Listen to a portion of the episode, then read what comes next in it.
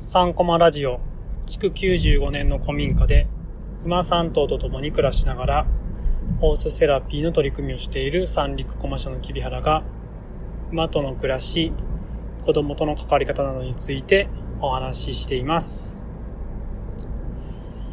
さて、今回は、ね、コミュニケーションの段階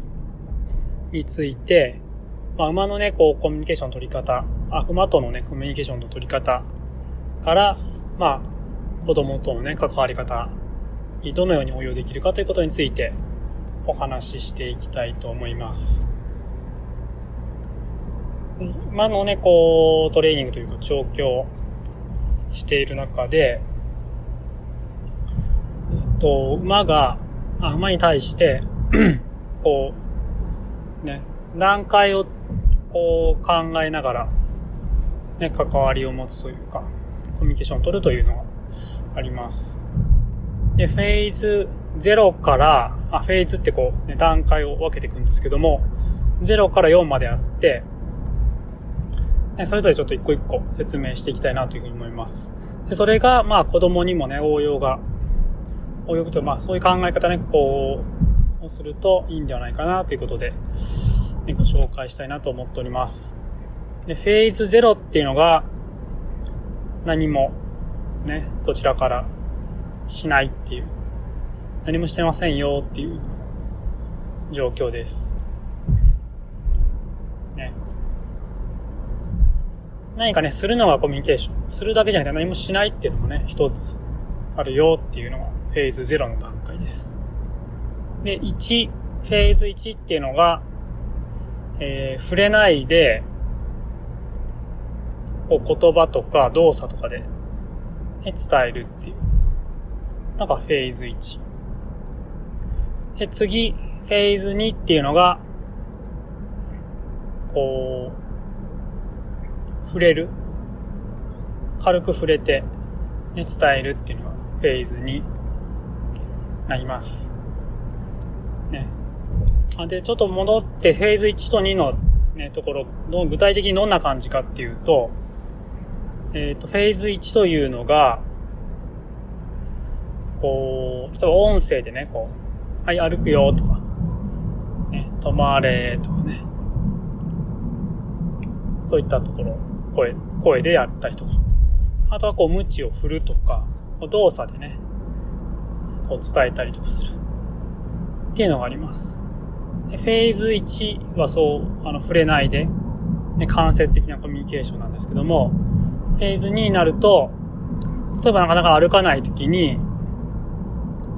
こう、鞭で軽くね、こう、お尻に触れてあげるとか、っていうのがフェーズにになります。ね、で、フェーズさんっていうのが、この触れるんじゃなくて、こうパチンと鞭当てるような、ね、形になります。ちょっとこう接触の強めみたいな感じですかね。まあ、筋肉に対して、こう、やるという感じですね。で、いちはこう表面、ね、皮膚に対して。ね、さんは、あ、ごめんなさい、には、には皮膚に対してね、アプローチ。ね、さんはこう筋肉に対してまで、筋肉に浸透するようなイメージですね。で、フェーズよん、ね、これもうほとんど使うことないんですけども、もっと思いっきりドーンと、なんか骨まで響くような感じ。まあ僕もないですね、ここまで使うことは。ね。っていう風に、こう、何かこれしてほしいって提案をするんですけども、あ、まずね、提案してない状態、ゼロっていうのがあるんですが、そこからね、こう、ね、フェーズを上げながらコミュニケーションを図っていくということになります。ね。まあ、ゼロはね、ちょっと全然違うので、まあ、いち、いちで、ね、達成すれば、できれば一番いいので、いちを目指すんですが、まあ、うまく伝わらないときに、ね、フェーズを上げて、ににまで上げて、ね。で、伝えると。それでもダメだったらフェーズさんまで上げてという感じになります。まあ、これもまあ、まあ、細、細かくというか、まあそのフェーズね、一、一の、例えば触れないコミュニケーションの中でも、ね、音声を使う、声、声を使ってやる場合もあれば、何か道具を使ってね、とか、体だけでやる場合もありますし、例えば、うーんと、そうですね、こう止まってほしいときに、こう止まるような動作、こちらね、こう脱力して、体を、こう肩を落としたような状態にして、ね、まあ声も、おーっていう感じで、おーってこう、おーってやったりするんですけども、まあそれでも止まらないときに、まあ、また別のね、提案の仕方というか、やり方として、まあ、進路方向にね、対してちょっとこうから、位置を、ね、相対的な位置を変えるとかっていうこともあるかもしれません。まあ、なので、こう、位置といっても、いろいろ、さらにこう分解することができます。まあ、にもそうですね、なんかね、こう、触れるっていう時にね、どこ、どこに触れるかみたいなところもありますし、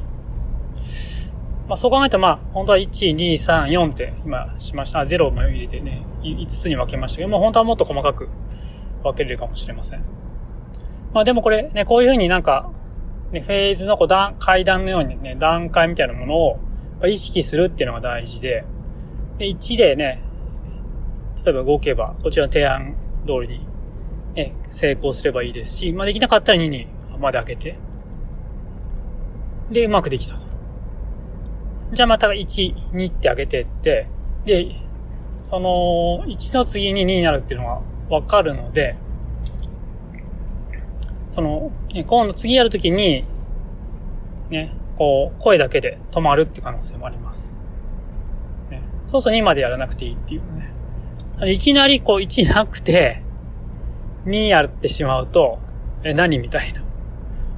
ね、感じになってしまう。いきなり触れられてもみたいな。となるので、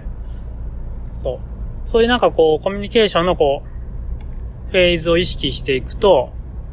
非常にこうスムーズなコミュニケーションを取れるんじゃないかなっていうふうに思います。まあ、そうやってあの馬はしっかり構造を理解してあのー、覚えていくというかやり取りができるようになっていくので、そういうふうにこうしっかりこちらもいきなりねこう触れたりとかバチンって叩くんじゃなくて、最初にまず低いフェーズからスタートして、それを上げていくというような。まあこれ上げ方は、えっと、その時によります。その、結構早く上げる場合もありますし、まあゆっくり上げていく場合もありますし、最初ちょっとその時の、時々によりますけども、まあ比較的馬のやってる時は早く、ね、いちでダメだったらにみたいなところ、早い、早く上げますかね、すぐに。結構、こう、それ何回もやってると、あ、いち、いちで、ね、やろうっていうふうに。ね、なってくれるので、まあ、すごくこう前やってるとこう、ね、繰り返しやってるとすぐいちでできるようになったりとか、っていうことになります。で、例えばこれ子供のね、場合でも、例えばいきなり、ね、大きな声で、わーって言われたらね、感情をね、込めて、びっくりしますよね。全然そんな必要なくって、例えばなんかやめてほしい声があったら、あ、これは危ないからやめてほしいって普通に、ね、冷静な声で言えばいいですし、まあそれでもなんかね、例えば危険がそう生じるようであれば、フェーズを上げていくっていう必要はあるかもしれませんけど、でもいきなりなんかね、こう強い、ね、こうフェーズ、高いフェーズで、ね、伝える必要はないのかなっていうふうに思います。でそういう形でこう階段っていうか、こう、そうですね、階段のような形で、コミュニケーションをこう、構造、ね、こちら理解して、で、伝えていくっていうことができれば、非常にこうスムーズなコミュニケーションが取れるようになっていくのではないかというふうに思います。ね、さっきね、まあ、非常にこう、本当はね、細かい機微があるんですけども、まあ、大きくざっくりね、よっつに分けて、あ、いつつに分けて、っていうことでお伝えしました。まあ、ぜひなんかね、こう機会あれば馬とね、関わっていただけると、なんか自分のね、コミュニケーションの癖だったりとか。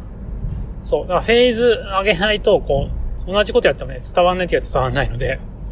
そう、そのね、変えるっていうか、こうフェーズ上げていくっていうことも意識、必要かなっていうふうに思います。ぜひなんかね、こうそういう、まあ、言語だけじゃなくて、いろんなね、コミュニケーションの方法があるので、